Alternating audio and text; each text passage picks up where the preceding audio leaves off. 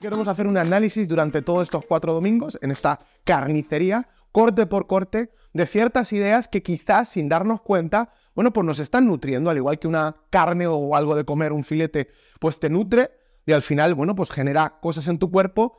Eh, es verdad que, la nutrición no solamente es un, eh, es un elemento biológico, hay nutrición, bueno, pues natural, evidentemente, no seré yo quien hable en contra de la nutrición natural, ¿no? En el claro nos encanta comer, ¿vale? Pero también existe nutrición del alma, ¿verdad? Qué bonito cuando hay pensamientos, ¿verdad? Hay pensamientos, conversaciones. Soy el único que a veces tiene una conversación con alguien y dice, ostras, he salido de esta conversación y siento como que tengo más energía. He salido de esta conversación y siento como que, no sé, como que me encuentro mejor, como que me he quitado cosas de encima. Es algo como elevado. Soy el único. A ver, quiero ver el chat. ¿Hay alguien que le pase esto en el alma, en, los pensamientos, en las emociones? Que, que, a veces también sienten que como que se han dado un festín en una conversación, ¿verdad? Hay veces que te juntas con cierto tipo de personas que cuando te juntas con ellas dices, ostras, es que salgo mejor, salgo energizado, salgo como con. hasta sanado, ¿no? Porque la comida tiene hasta propiedades a veces depurativas, eh, antioxidantes, salgo, como mejor, quiero enfrentarme a la vida de otra forma, ¿no? Bueno, en el espíritu ocurre igual. Entonces, como digo, el objetivo, y perdón que haga esta previa, pero creo que es importante, de estos próximos cuatro domingos es ir filete por filete, ¿vale? De hecho, así lo, así lo he llamado, filete por filete, Vamos a ir diseccionando algunos pensamientos que, como digo, nos han producido algunas reacciones o le están produciendo a la sociedad algunas reacciones y queremos analizarlas porque quizás esto puede servirte y el objetivo, como siempre, va a ser que te sirva para vivir mejor. Y hoy he titulado a este primer capítulo de la carnicería Los cortes del yo. ¿No? Hay muchos cortes de carnicería, ¿no? Podemos hablar de entraña, podemos hablar los que nos gusta la carne y nos gusta la barbacoa, bueno, pues que si un chuletón, que si un, un filet miñón, que si un tibón, que si un tomahawk. Bueno, el corte de hoy va a ser el corte del yo. Vamos a hablar de nosotros mismos, que es, dicho sea de paso, probablemente uno de los grandes eh, elementos que hoy se estudia en el crecimiento personal. Hay 400.000 libros, hay un montón de gente hablando, enseñando, escribiendo acerca de cómo deberíamos mirarnos a nosotros mismos en el espejo, ¿no? Hay muchísimo conocimiento que se está compartiendo al respecto y quiero traer de alguna forma la visión de la Biblia versus, ¿vale? Esto es un, vamos a hablar de una pequeña batalla porque le vamos a meter cuchillo, la versión de la sociedad, ¿vale? Y voy a, voy a inspirarme en una frase, que es una frase que ayer, repito, veía muy común, o la veía en diferentes perfiles, se la escuchaba a personas eh, en sus historias, en las listas estas que hoy nos dicen, cinco pasos para crecer espiritualmente, cuatro pasos para mejorar tu autoestima. Bueno, y, y, lo voy a hacer con respeto, pero lo voy a hacer contundentemente porque para eso es la carnicería, para meter cuchillo, ¿vale? Y esta frase, no sé si alguien la ha oído, pero es una frase que suena espectacularmente bien que cuando uno la escucha dice, ah, qué, cuánto poder, o sea, que puede sonar inocente y buena, pero vamos a ver qué dice la Biblia de ella. Y la frase es, todo está en tu interior. Guión, confía en ti. ¿Alguien ha escuchado esta frase? A ver, quiero ver el chat. Todo está en tu interior. Confía en ti. Solo tienes que confiar en ti. ¿Alguien la ha escuchado? A ver, por aquí un sí. Sí, sí, sí. Bueno, esto es, una frase, repito, inocentemente o de forma superficial, suena bien. Confía en ti. Y entiendo por qué se dice, oye, ojo, no estoy criticando a la gente. Entiendo que hay gente que carece de autoestima. Entiendo que, que puede ser una medicina, ¿no? Puede ser como estos, estas medicinas que a priori parece que, hablando de medicina, que curan un síntoma, pero vamos a ver cómo en la Biblia mm, Mm, literalmente, y voy a hacer un poco de spoiler, nos curan un síntoma, pero nos producen algo peor. Repito la frase, todo está en tu interior, confía en ti. Vale, vamos a leer un versículo en la Biblia que es muy interesante. Ya digo yo que la Biblia, repito, la Biblia está escrita hace muchos años, lo voy a leer así un poquito rápido, ¿vale? Porque tampoco quiero que nos centremos en, textos complejos, quiero hacerlo bastante práctico. Pero esto está escrito en Jeremías, capítulo 17, ¿vale? Para los que os gusta buscarlo, luego leerlo o estudiarlo. Y voy a leer mm, unos cuantos versículos, del 5 al 8, ¿vale? Voy a leer, en este caso, un tipo, ¿vale? Que de alguna forma eh, espiritualmente habla o recibe un mensaje de Dios y lo deja escrito. Dice así, así ha dicho Dios, maldito el varón que confía en el hombre y pone carne por su brazo y su corazón se aparta de Dios. Será como la retama en el desierto y no verá cuando viene el bien, sino que morará en los sequedales del desierto, en tierra despoblada y deshabitada. Versículo 7. Bendito el varón que confía en Dios y, y cuya confianza es Dios, porque será como árbol plantado junto a las aguas, que junto a corrientes echará sus raíces y no verá cuando viene el calor, sino que su hoja estará verde y el año de sequía no se fatigará ni dejará de dar fruto. Ojo, ojo, porque aquí hay telita que cortar, aquí hay carnita que cortar. De hecho, evidentemente eh, me ha gustado este versículo porque hay una, referencia a la carne. Somos, somos muy temáticos, estamos de rojo, estamos, estamos en la carnicería, vamos a cuchillo y como no puede ser de otra forma, hemos buscado un versículo en el que hubiera filete, ¿no? Porque hay un momento que si lo habéis escuchado dice, y pone carne por su brazo. Ahora, aquí es interesante porque voy a diseccionar un poquito lo que dice la Biblia y repito, voy a, voy a enfrentar dos ideas que creo que pueden ser muy positivas para ti. Dice, maldito. Ostras, esta palabra suena a, telenovela, ¿no? De, eh, latinoamericana. Maldito. No, pero, pero la maldición tiene que ver con algo que ocurre ahora y que de hecho condiciona mi futuro. Esa es, la explicación de una maldición. ¿No? Pues maldición en el espíritu ¿eh? es, es cuando yo hago algo y quedo maldito. O la creencia sobre la maldición era que algo ocurría o yo hacía algo que me producía consecuencias al futuro. Lo que es lo mismo, esto no estamos hablando de algo puntual que ocurre y acaba en el presente, sino es algo que empieza en el presente, pero condiciona el futuro. Fíjate lo que dice aquí la Biblia. Maldito, ¿vale? El varón o el ser humano que confía en el hombre. La palabra hombre que usa la Biblia no es género masculino necesariamente, sino utiliza la palabra, de hecho, Adán. El famoso nombre Adán, ¿no? Que es, que es, de hecho, la especie humana, el ser humano, no la gente común. O sea, maldito, o dicho de otra forma, mm, malas consecuencias en el presente que afectan al futuro van a ocurrirle a las personas que confíen en los humanos. Y uno dice, ¿qué? Sí. Fíjate esto, esto es lo que está diciendo Jeremías, siendo inspirado por Dios y diciendo, señores, atención, vais a, ocasionar mucho daño en el presente, pero incluso vais a condicionar el futuro todos los que confiéis en los seres humanos. Y alguno está por ahí diciendo, ¿ves? es que ese es mi marido, yo no quería confiar en él, he perdido la confianza en la gente. ¿Cómo puede estar hablando esto desde The Cloud? Quédate hasta el final, vamos a ir pasito por pasito, solo estoy metiendo la primera cuchillada, vamos a ir profundizando en el corte. Ahora, está diciendo literalmente, maldito aquel que confía en el ser humano. O lo que es lo mismo, el ser humano no es digno de confianza. Ahora, la palabra confiar, que es una palabra que en castellano tiene unos, unos significados, en el original, evidentemente, en la traducción para mí se pierde un poquito de, matices, ¿no? La palabra confiar es una palabra que se traduce por batag, ¿vale? Tiene varios significados. Aquí me vais a entender un poquito mejor. Dice apresurarse a refugiarse. Confiar es otro. Apoyarse, asegurarse y esperanzarse. O sea, te va a ir mal en el presente. y te va a ir mal en el futuro si te apresuras a refugiarte, si tu refugio, si cuando te pasa algo, a quien buscas o tu socorro son las personas, son seres humanos. Si tu seguridad está apalancada o apuntalada en otras personas, si tu confianza o tu esperanza está en seres humanos. Dicho de otra forma, los seres humanos siempre te vamos a fallar. El otro día hablaba con alguien y le decía, es que no tengo amigos de verdad, ¿no? Y la verdad es que probablemente, según vamos madurando en la vida, ¿no? Pasamos a, tener que reconceptualizar a los amigos. No sé si os ha pasado, ¿no? Pero cuando somos pequeños, idealizamos a los amigos, ¿no? Mi amigo del alma, que me va a apoyar en los negocios, eh, me lo voy a pasar bien con él y vamos a ser como hermanos por el mundo. Y luego nos damos cuenta que la gente nos falla, ¿no?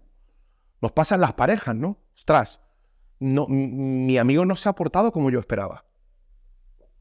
De repente se ha echado novia, o, sea, o, ha aparecido una situación en la ecuación, o, nos hemos asociado, y han venido circunstancias que han hecho que mi amigo, bueno, pues mm, reaccione de una forma que yo no esperaba. ¿Le ha pasado a alguien aquí o no?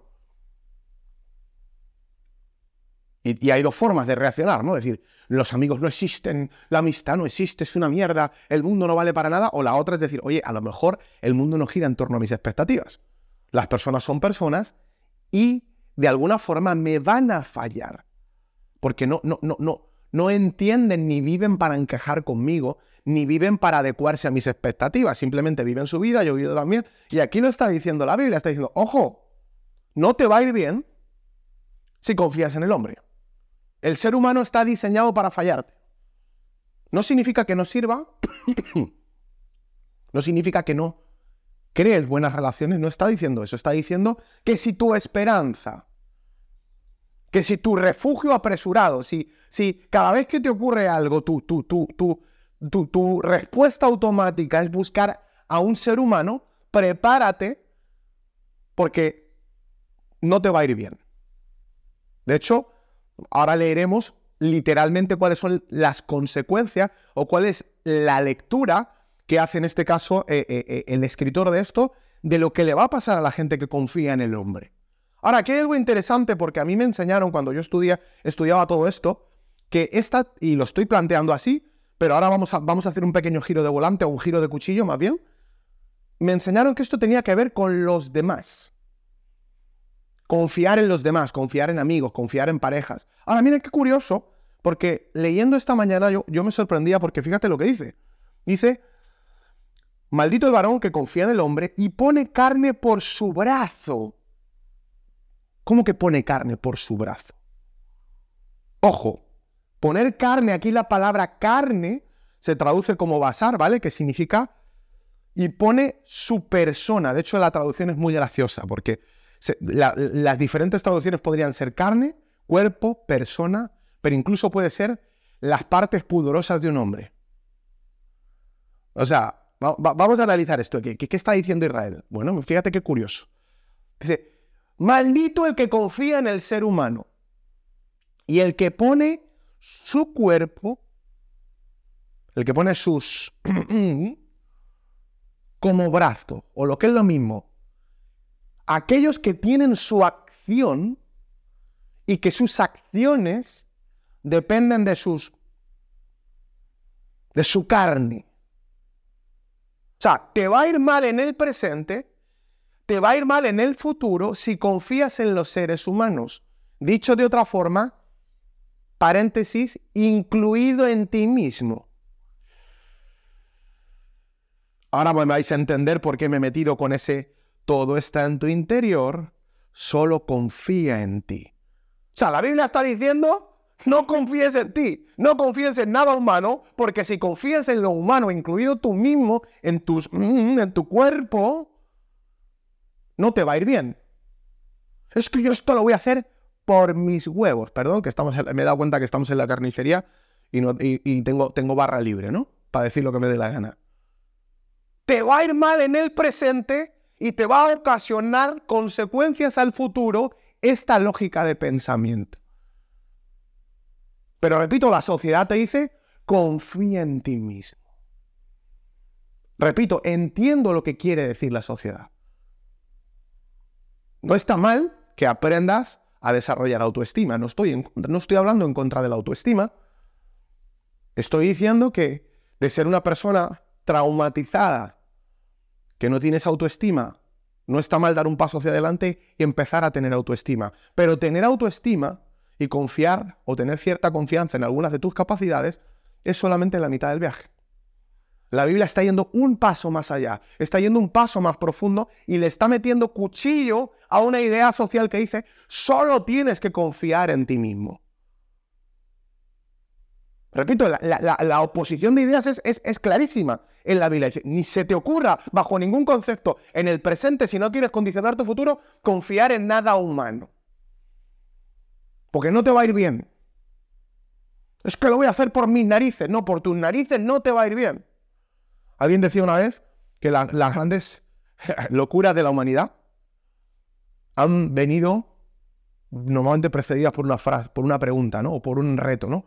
No hay huevos. Todo el mundo sabe, sobre todo en los hombres, ¿no? Sabemos que cuando aparece la frase o se escucha en el ambiente algún sitio que, que alguien dice no hay huevos, sabemos que la siguiente parte de la historia eh, o es un drama es, o es un chiste o es algo absolutamente deplorable.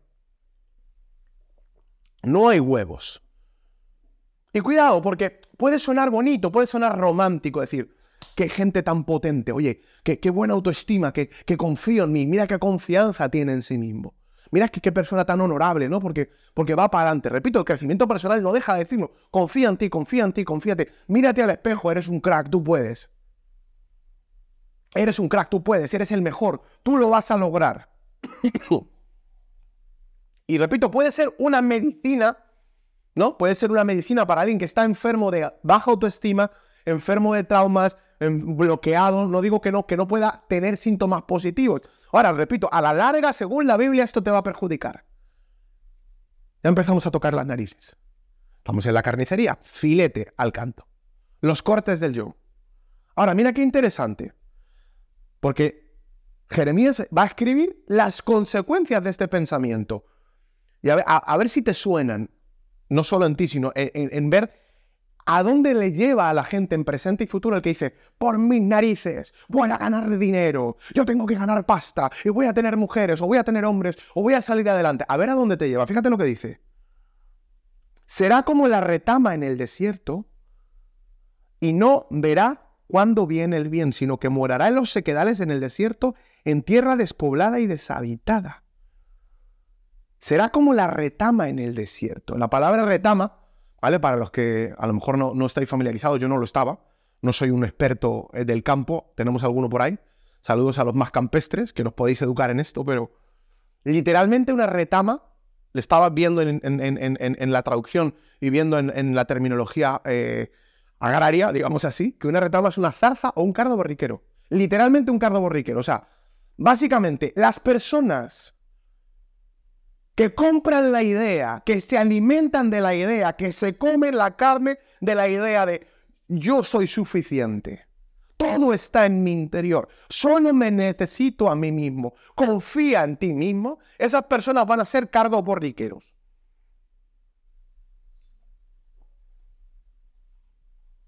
A ver, voy a ver, voy a ver el chat, voy a ver vuestras caras de cardo borriquero. A ver cómo, a ver cómo se siente. No necesariamente estamos hablando, evidentemente, de lo físico, ¿no? Habemos algunos menos guapos que otros, ¿no? Pero lo curioso de esto es que analizando esta planta, yo me daba cuenta de algunas características en la biología de esta planta, o, en la naturaleza, o en la esencia de estas plantas, que literalmente son muy parecidas a cómo viven ciertas personas, a las características emocionales y espirituales de ciertas personas. Para empezar, un cardo borriquero no es conocido por su suavidad, ¿verdad que no?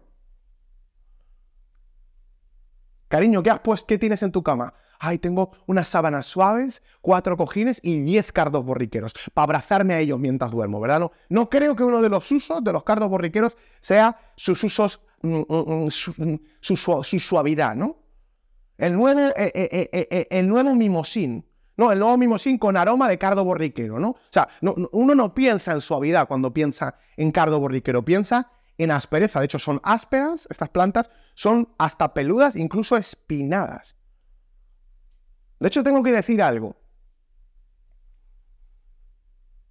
Si hablamos de relaciones, la idea o el filete de alimentarte de yo soy el amo, voy a salir adelante, confío en mí mismo, va a producir espinas, o lo que es lo mismo, te va a producir aspereza en tus relaciones. Repito, puede ser una medicina temporal para alguien traumatizado. Si eres una persona con baja autoestima, si eres una persona dañada, quizás te puede sentar, te puede paliar algún síntoma, pero a la larga, al igual que un cardo borriquero, probablemente vas a desarrollar cierta aspereza. ¿Sí o no? Ya sea porque confías en el hombre, en ti mismo, en el ser humano, en ti mismo, o confías en otro, vas a desarrollar asperezas. O, no nos pasa, o nos pasa que, a veces sentimos cierta, cierta aspereza, cierto rechazo por los flipados y flipadas de turno. A mí me pasa, ¿eh? Es que yo soy el amo, es que yo la voy a petar, es que tú eres un mindundi, eres un pringao. ¿Qué, qué, reacción producen en las personas? ¿Son, son, ¿Son abrazables, achuchables, atraíbles a tu vida? ¿O te producen aspereza? Del mismo modo, no solo la gente que confía en sí misma, sino que confía en otros. ¿Qué pasa con la gente dependiente? También nos generan aspereza, ¿verdad? Que te llaman para todo, que te están persiguiendo, que es como, es como una espina que se te clava. Uf, agobio de persona, déjame en paz.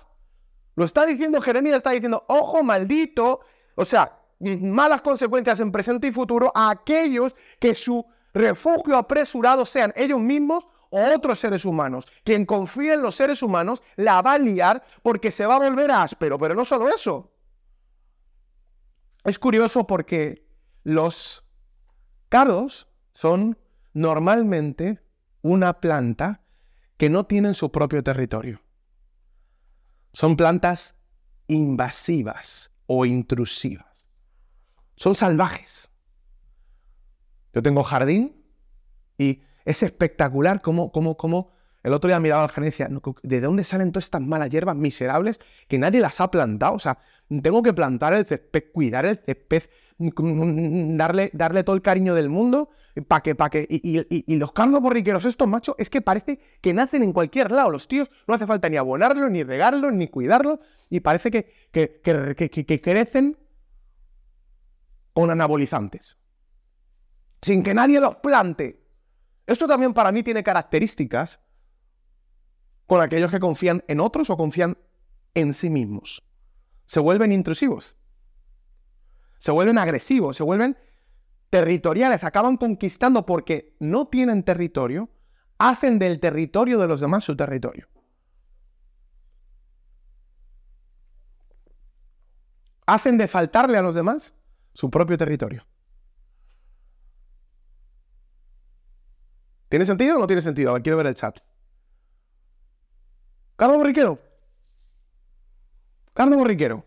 Literalmente. Serán como las retamas en el desierto, serán como los cardos borriqueros en el desierto. Claro, es que encima que digan el desierto ya es el colmo. De hecho, me llama la atención porque el cardo borriquero es además un animal, perdón, una planta de supervivencia. O sea, su gran logro, su gran historia, su gran inspiración para la humanidad es a mí el desierto no me mató. No van a dar fruto, ¿eh? O si dan fruto no va a servir para nada.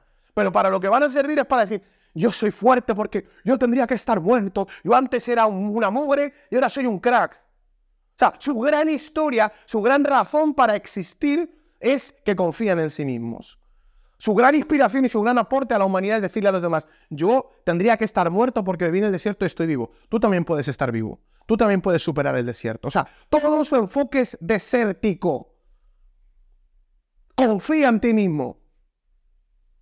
¿Qué llevaría a alguien a necesitar confiar demasiado en los demás? ¿O, llevarse a confiar o confiar demasiado en sí mismo? Probablemente una necesidad. La necesidad de sobrevivir. O sea, son plantas de supervivencia. Ya estoy cayendo mal. A ver cuántos tenemos en el chat. Ya se nos ha ido, se nos ha ido la mitad de la sala. De momento vamos bien, ¿no? Estamos, estamos sobreviviendo a la carnicería bastante bien. Pero eh, eh, es potente. Es potente porque, ojo, la sociedad sigue diciendo, confía en ti mismo. La Biblia dice, no, no, no, ni se te ocurra porque vas a ocasionar daños en el presente y en el futuro. Ahora, mira, mira qué interesante. Estaba leyendo que efectivamente el cardo borriquero tiene capacidades o tiene usos gastronómicos y medicinales. Se puede comer. incluso sirve para parar el cáncer. O sea, no estamos diciendo que la gente que confía en sí misma son, son, son cáncer. Al contrario, pueden hasta curar el cáncer. No es malo confiar en ti mismo. No estoy diciendo que, que, que, que, A ver, he dicho no es malo. Lo malo y lo bueno en The no nos gusta mucho porque es tan relativo, no. Pero no estoy diciendo que sea deplorable, lamentable y despreciable que alguien tenga confianza en sí mismo. No estoy diciendo eso. Eh, eh, quiero hacerme entender. Eh, incluso puede hasta servirle a alguien. Lo que estoy diciendo es que a largo plazo se vuelve una maldición. Lo que digo es que la Biblia está enseñando que a largo plazo se vuelve una maldición. Ahora, qué interesante porque estaba reflexionando diciendo, vamos a ver, un cardo puede ser machacado, procesado, puede ser un instrumento o puede ser una, una sustancia que cura el cáncer. Pero me llamaba la atención porque decía, bueno, pues si, pues si es algo bueno. Pero como digo, me llamaba la atención porque además lo venimos hablando mucho en The Cloud, ¿no? El concepto dar fruto. Que literalmente para que un cardo pueda ser una posibilidad para alguien, tiene que ser arrancado y destrozado, machacado, para poder ayudar a otros. O lo que es lo mismo, creo que hay gente que confía en sí mismo que va a ser medicinal para otros. Que curan el cáncer. Yo tengo, perdón, lo voy a decir así. Como estoy en la carnicería, cuchillo, ¿vale? Yo tengo cardos borriqueros en mi vida que su, que su desastre me ha inspirado. Que su destrucción ha sido una inspiración para mí. Ver cómo se descomponían, cómo se destruían, me ha servido para darme cuenta que tengo que bajar un cambio y no me puedo flipar tanto.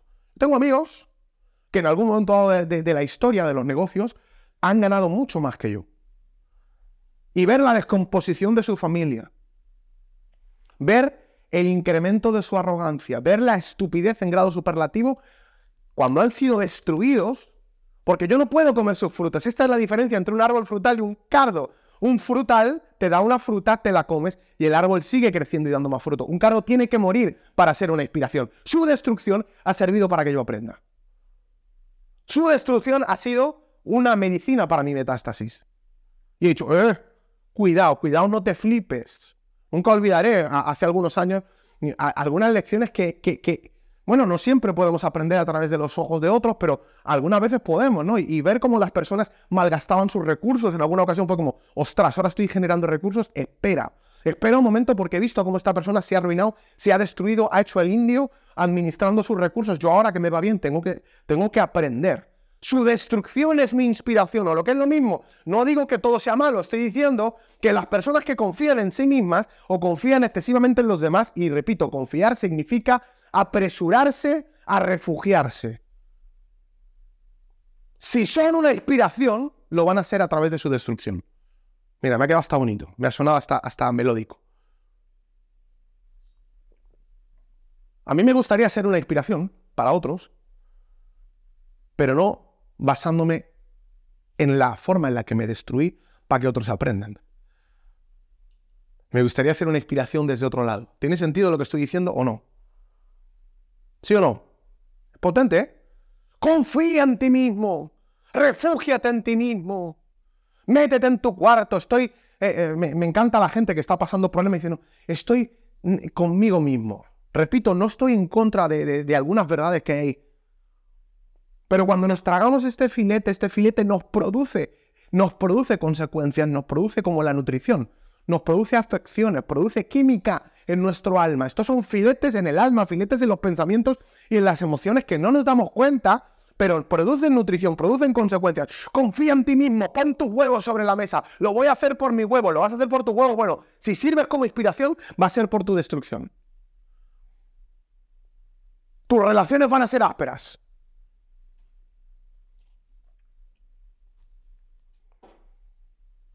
Tu existencia va a ser instintiva y de supervivencia. Y vas a tener que vivir invasivo. Curiosidades. Te va a gustar esta. Estaba leyendo algunas curiosidades del cardo borriquero.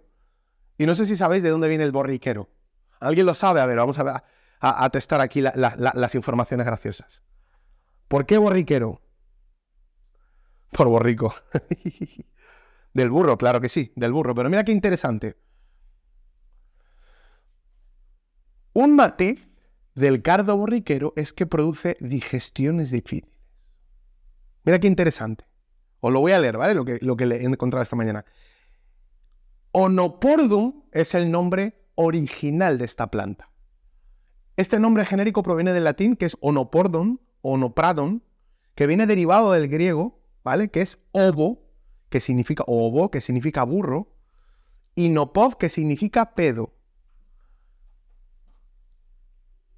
Pedo de burro. Así, así se la conoció coloquialmente a esta planta.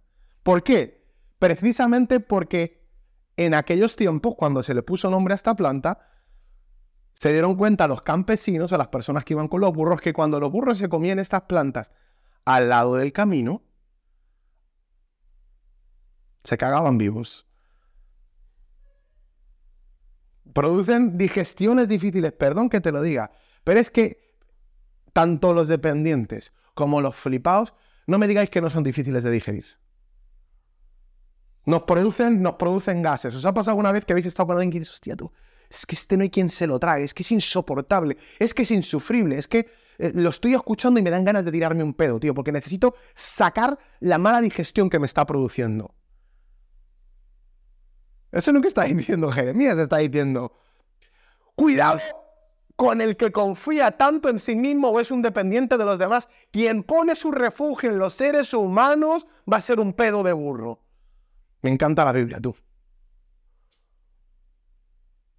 Va a producirle digestión difíciles a los demás.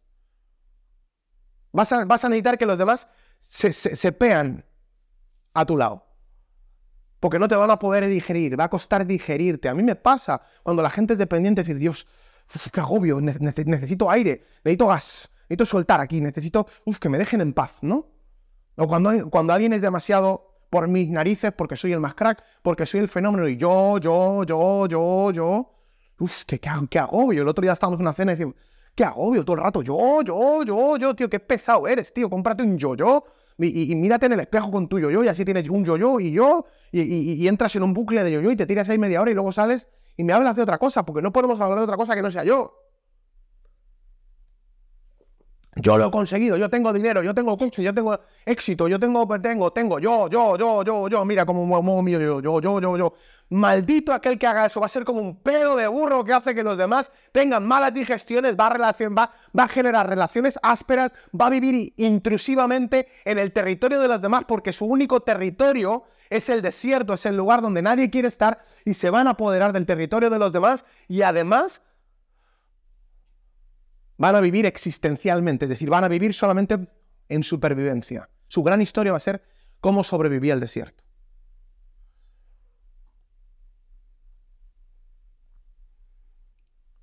La segunda curiosidad del cardo borriquero es literalmente, es muy curioso, que el cardo borriquero es la flor nacional de Escocia.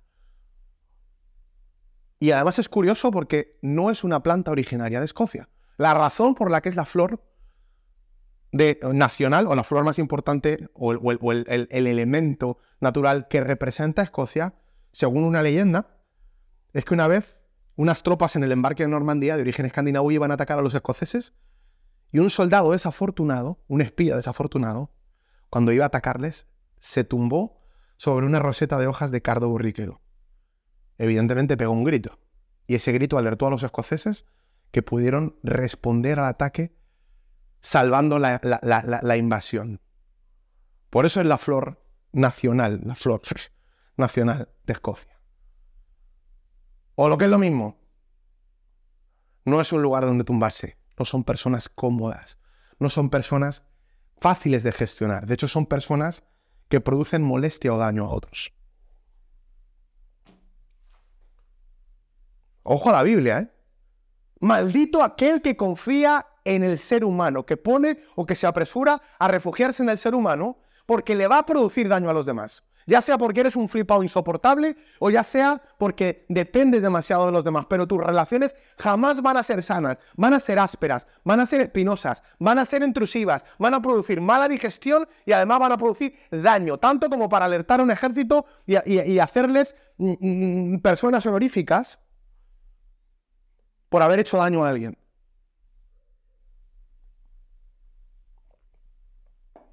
Oye, pero por lo menos sobreviven al desierto. Es cierto. A lo mejor alguno me dice, bueno, es mejor por lo menos ser un cardo borriquero que no ser nada. Sí, no estoy en contra. Por eso hay muchas personas mandando mensajes en la sociedad diciendo confía en ti mismo. Porque ante ser la nada, no existir, o ser un, despojo del, suelo y ser un cardo borriquero, bueno, por lo menos confía en ti mismo. Todo está en tu interior. Pon tus ojos en el hombre, pon tus ojos en lo que tú tienes, en tu carne, en tus huevos, moreno. ¿Por qué? Porque dice, y puso la carne como brazo. Pon la carne como acción. Confía en ti, confía en tus capacidades, confía en tus posibilidades. Al menos no vas a estar en la irrelevancia, pero vas a condenar tu vida a una vida de desierto solitaria en la que tus relaciones con los demás van a ser ásperas, espinadas, dañinas, intrusivas, que generan malas digestiones y que además producen urticaria.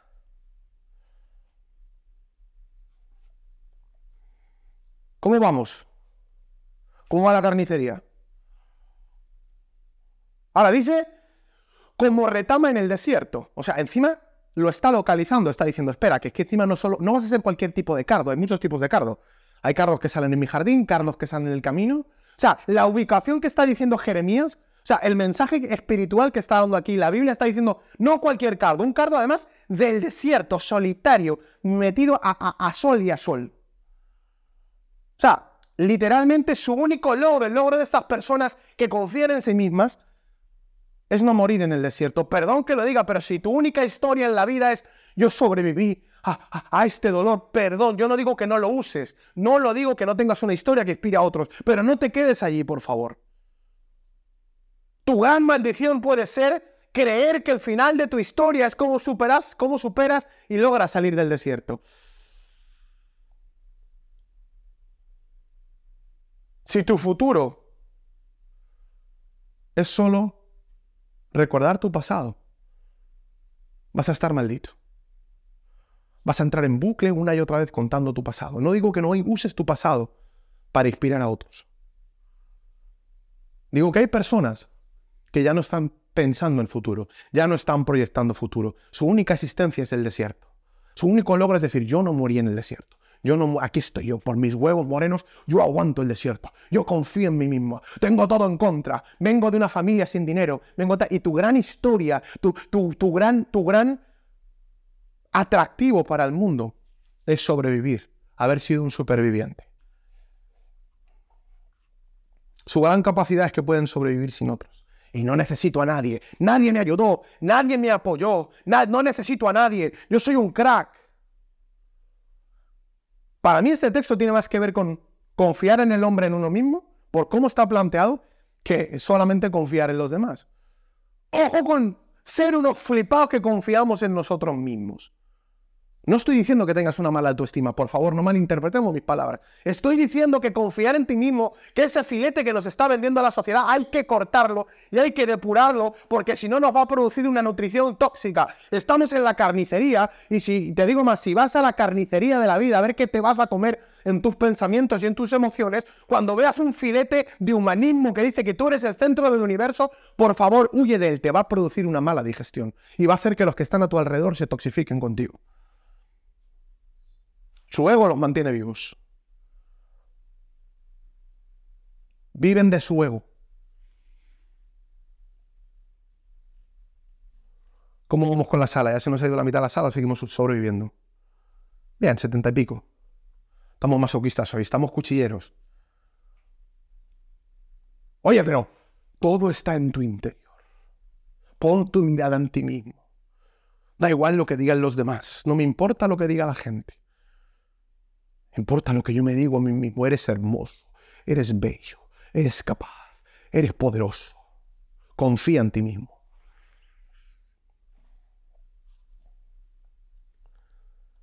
Voy con reflexiones a cuchillo, ¿vale?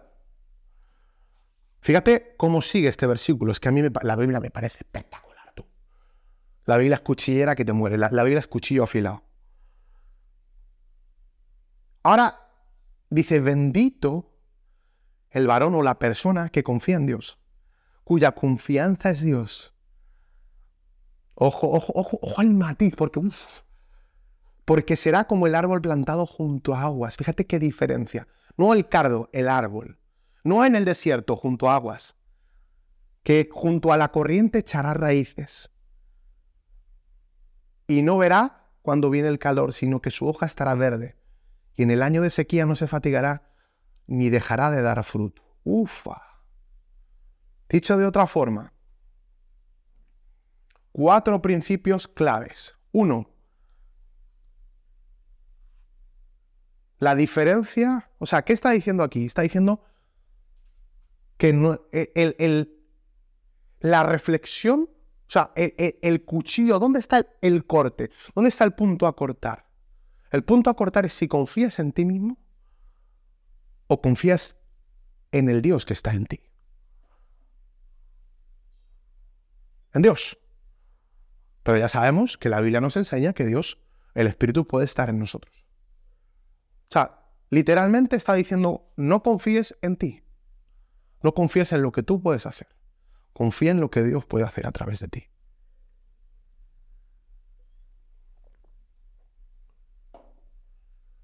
Vamos a, vamos a poner las ideas, las dos historias, una enfrente de la otra. El que confía en el ser humano, incluido tú mismo, va a estar en el desierto. El que confía en Dios va a estar junto a una corriente para echar raíz. O lo que es lo mismo, según la Biblia, Dios no te diseñó para ser un superviviente del sufrimiento, sino una inspiración por tu crecimiento. Han faltado los cuchillos ahí. Repito la frase para que haya cuchillos. Dios no te diseñó para ser un superviviente del sufrimiento, sino una inspiración por tu crecimiento. Hay una diferencia, gracias producción, hay una diferencia entre decirle al mundo, mira qué huevos tengo, que he salido adelante y he sobrevivido al desierto, a que construyas, ahora lo vamos a ver. ¿Y qué es cómo has construido? ¿Y qué estás construyendo? Y lo que Dios te permita construir, porque el agua, el que nutre eso es el agua. Inspire a otros. Hay una diferencia en el desde dónde. Si el desde dónde eres tú, tu ego, qué crack que soy, tu carne y tu brazos y tu acción, es tu carne con todas las acepciones que hemos dicho que tiene, vas a condicionar tu presente y tu futuro para mal. Ahora, si tú, ¿desde dónde? Es Dios. Si tu confianza, recordemos confianza, apresurarse a refugiarse. Si tu refugio, si tu esperanza está en Dios, vas a incorporar recursos de afuera. Por eso digo que para mí es, es, es toxiquísimo este pensamiento de todo está en tu interior. yo soy Dios, no necesito nada, lo tengo todo. Y un cuerno de pato. ¿Por qué? ¿Cómo que no necesito nada? No, entonces ¿qué haces comiendo? ¿Qué haces bebiendo? En lo biológico necesitamos de afuera, en lo emocional necesitamos de afuera, en lo espiritual necesitamos de afuera. Querido, ese, pensamiento ególatra, humanista, nos tiene como nos tiene, nos tiene presos de nosotros mismos, que literalmente vamos a condicionar para mal, en maldición, nuestro presente y nuestro futuro. Perdón, si Dios y nuestro Creador hubiera querido que fuéramos independientes y no necesitáramos de nada y de nadie, ¿por qué nos trajo al mundo a través de una mamá y de un papá y además nos trajo vulnerables para que nos cuidaran. Si hasta la biología ni esta, niega esta estupidez soberana de yo no necesito a nadie, soy suficiente. Entiendo que si estás en la mugre traumatizado, en la, en la irrelevancia, el pensamiento de confío en mí mismo, yo soy todo lo que necesito. Puede ser una medicina tóxica a largo plazo, pero puede ser una medicina a corto plazo. Pero lo que está claro es que tú has venido a esta tierra según el diseño, porque el que pone el diseño es el que, lo, el que crea algo, no el que se autopercibe un diseño, sino el que escribe el plano, el que pone el plano, el ingeniero que determina para qué va a servir algo y le pone su esencia y su forma, es el que escribe la razón. Y tu creador te puso en esta tierra para dar fruto, no para sobrevivir al desierto.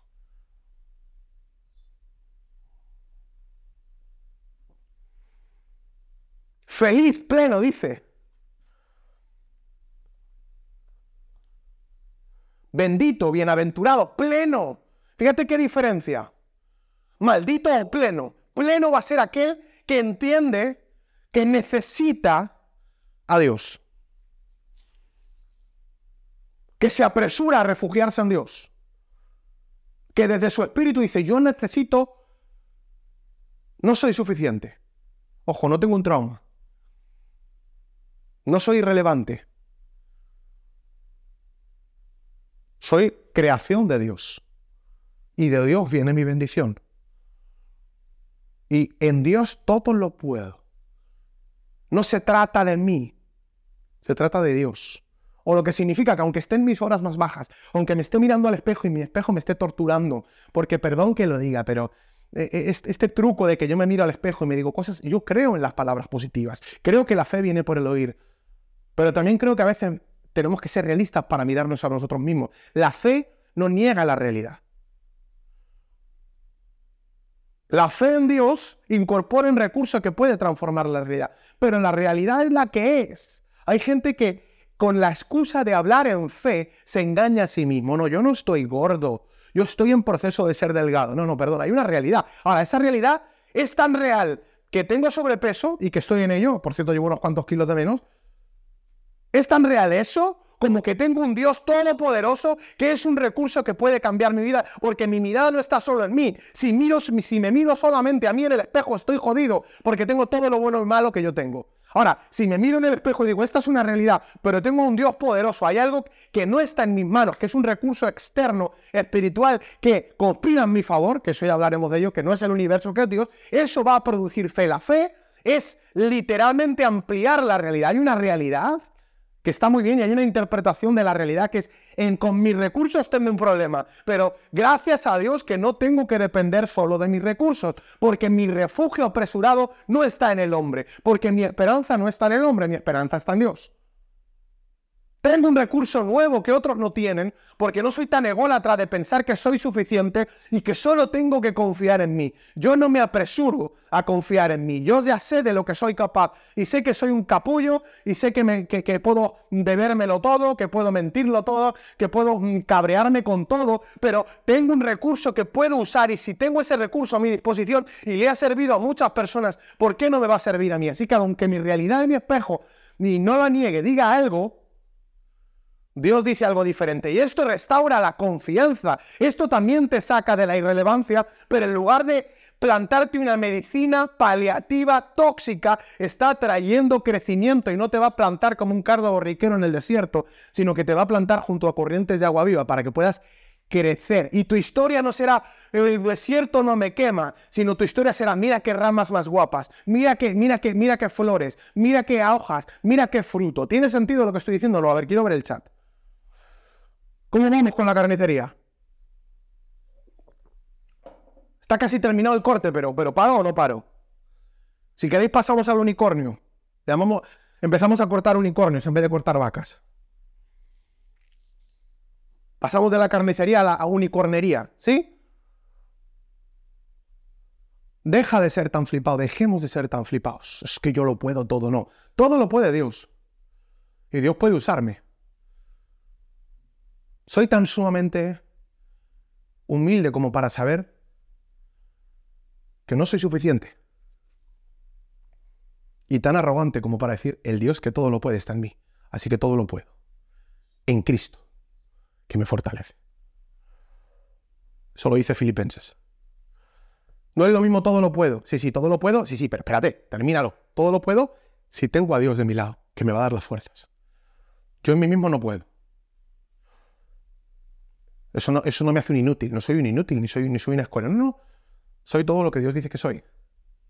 Fíjate qué balance tan poderoso. no me apresuro a confiar en mí. Qué potente. En el desierto versus junto a corrientes. Perdón que te lo diga, pero quedarte en el desierto, ser un cardo en el desierto es quedarte a mitad de camino, querido.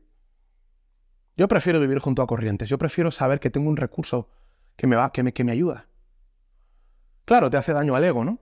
Porque a todos nos gusta decir, yo no necesite a nadie. Yo soy el único, el top, el crack, el fenómeno. Yo soy el filete. Yo soy el filé miñón de la vida. Pero precisamente esa arrogancia es la que te tiene preso.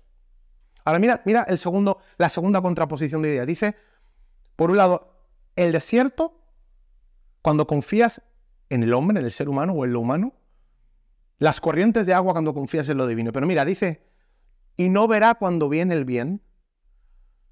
Eso es cuando confías en el ser humano. Versus, y no verá cuando viene el calor. ¡Qué golazo! O sea, está hablando del cardo borriquero y no verá, dice, y no verá cuando viene el bien. Lo podéis leer. Y luego está hablando del árbol plantado junto a corrientes de agua viva que dice, y no verá cuando viene el calor. O lo que es lo mismo, principio número dos, cuchillo número dos, segundo tajo. Según la Biblia, Dios no te diseñó para perder la capacidad de enfocarte en el bien, sino para perder la capacidad de enfocarte en el mal. Esta, para mí, es, sutil, pero es potente. ¿Qué significa lo que acabo de decir? Mira, cuando tú te enfocas en ti, en el desierto, en, el cardo borriquero, en la intrusión, el mundo es un enemigo. ¿Cuántos nos conocemos que ven fantasmas en todos lados. Ven el mundo desde la maldad. Qué malos. Estás en defensa. Por eso desarrollas espinas. Por eso un cardo borriquero desarrolla aspereza. Te estás defendiendo, vives en la defensa. Uf, es que hay gente mala. Uf, es que hay gente capulla, es que me quieren estafar, es que me quieren dañar. Y estás, estás en permanente violencia, en toxicidad con las relaciones que tú tienes. Porque eres tú.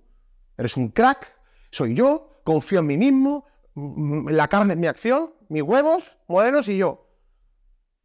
Contra el mundo. Ahora fíjate lo que dice del árbol plantado junto a corrientes. Dice, y no verá cuando viene el calor. O lo que es lo mismo. Casi, perdón que lo diga, pero está diciendo que el árbol va a ser tan frondoso que aunque haya sequía, aunque haya calor, tú no lo vas a sentir. Yo lo tengo que decir. Lo digo de corazón. La gente me dice, es que el mundo está fatal. Es que los matrimonios están reventados. Es que los hombres y las mujeres están enfrentados. Dice, hay un... Yo te tengo que confesar, yo sé que la realidad es la realidad, pero te tengo que decir algo. Y, y de verdad que no lo digo con arrogancia, por favor. Esa no es mi realidad. Es que las mujeres se han vuelto locas. Yo estoy locamente enamorado de mi mujer, y lo sabéis. Y, y, y, y no sé, no sé si, si, si, o sea, yo no veo una mujer feminista a mi lado. Tampoco creo que haya un hombre machista.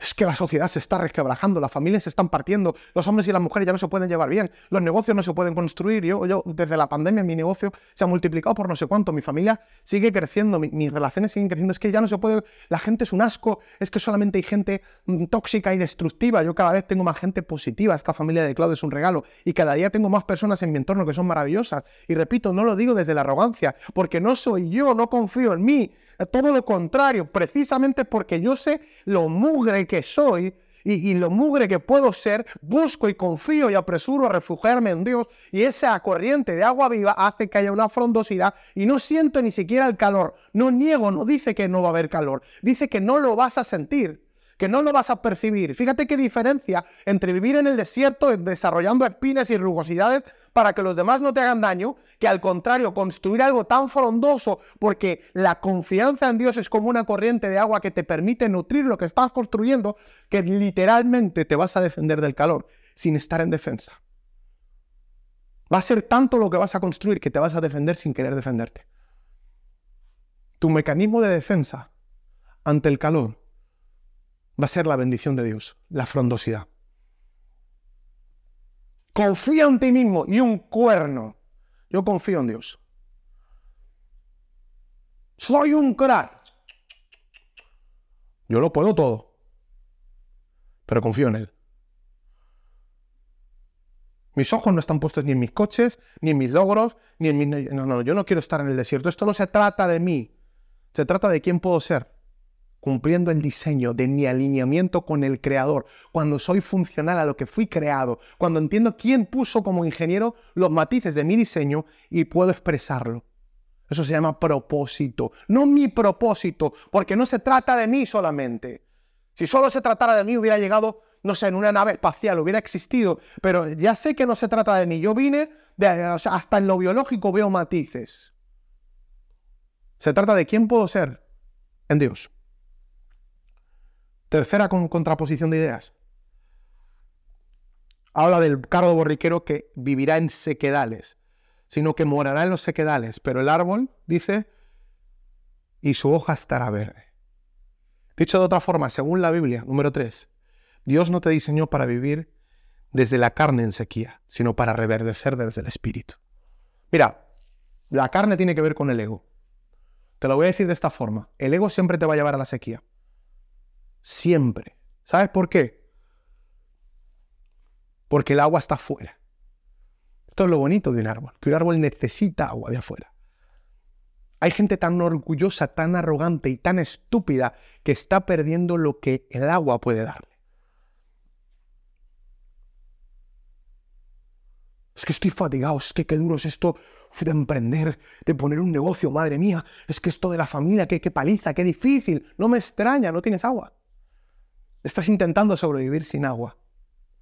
Dios quiere poner agua en tu vida. Dios es el agua que puede traer hidratación, frescura, limpieza a tus protocolos, a tu crecimiento, puede traer salud.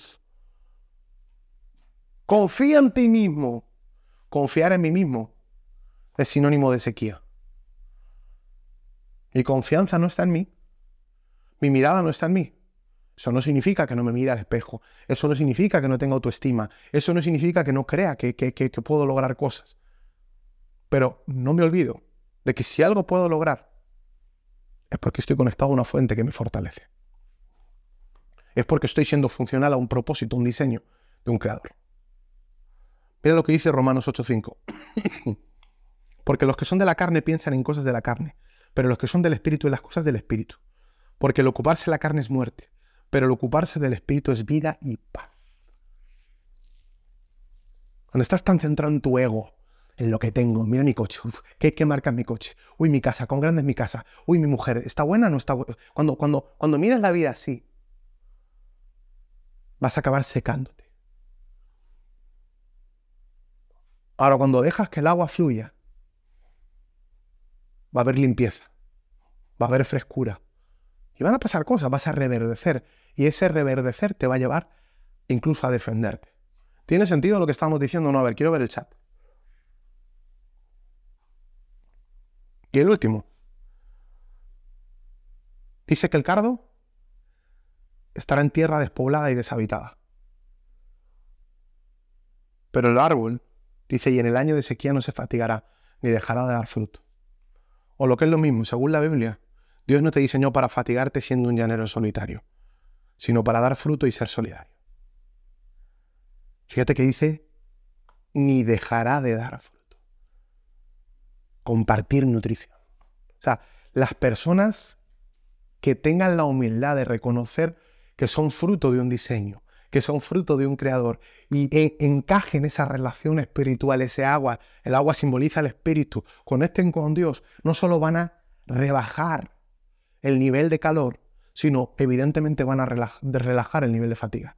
Yo no sé si tú estás fatigado, qué difícil es construir. Es que yo no puedo dar fruto, ¿cómo me voy a enfocar en dar fruto si estoy reventado? Ahora tengo que pensar en mí, no te equivoques. Esto es como que alguien que está muerto de sed le ofrezcan agua y diga, no, no, no, no, no, estoy demasiado ocupado para pensar en agua, tengo que pensar en mí. No es que, no es que, es que dar fruto va a ser una consecuencia, querido. No es que nadie te esté exigiendo dar fruto, es todo lo contrario. Es que va a ser la consecuencia de estar pegado al agua. Cuando estés pegado al agua, vas a dejar la fatiga, precisamente porque no tienes una relación espiritual con Dios, esto se está volviendo caluroso, se está volviendo fatigante. Precisamente porque le has comprado el filete a la sociedad que dice confía en ti mismo, confía en, o sea, soy yo, y, y, tu espejo es la única relación que has construido, en lugar de construir una relación con tu creador, eso es lo que te está acalorando, te está fatigando y te está quemando. Dios no te diseñó para ser un llanero solitario, para ser un espino intrusivo que se cuela en la vida de los demás, que, tienes que pelear. O, o, muerdo o me muerden, o ataco o me atacan, o conquisto o me conquistan. Ese no es el paradigma de Dios, porque eso no te puede conectar con el amor. Pero tampoco la dependencia. El paradigma del que está hablando aquí Jeremías es confía en Dios. Yo me apresuro a Dios. Dios es mi respuesta. Dios es mi primera esperanza. Y luego construyo niveles de confianza, no confianza en esperanza, niveles de acuerdos, trabajo desde el amor, doy fruto y estos frutos alimentan a otros. Los frutos del cardo no valen para nada. Los frutos de un frutal alimentan a otros. Sirven para construir. Dicho de otra forma, y termino con esto. Querido, sobrevivir al desierto no es malo. O sea, no estoy diciendo que eso de confía en ti mismo y todo está en tu interior sea bueno o malo. Ya sabéis que el paradigma de lo bueno y lo malo, yo no estoy en condiciones de, tener toda la información para decirte lo que está bien y lo que está mal. No tengo tanta, no quiero ser tan arrogante. No tengo la verdad. Ahora, tengo la verdad de la Biblia. Y tengo que decirte que puede ser hasta honorable que puedas sobrevivir al desierto. Ya sé que estamos en una sociedad que el sol aprieta, querido. Ya sé, ya sé que e, estos filetes son complicados, que comer bien no es fácil.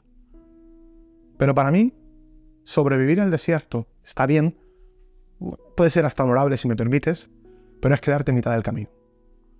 Y además va a producir maldición a futuro. Ahora bien, reverdecer y dar fruto.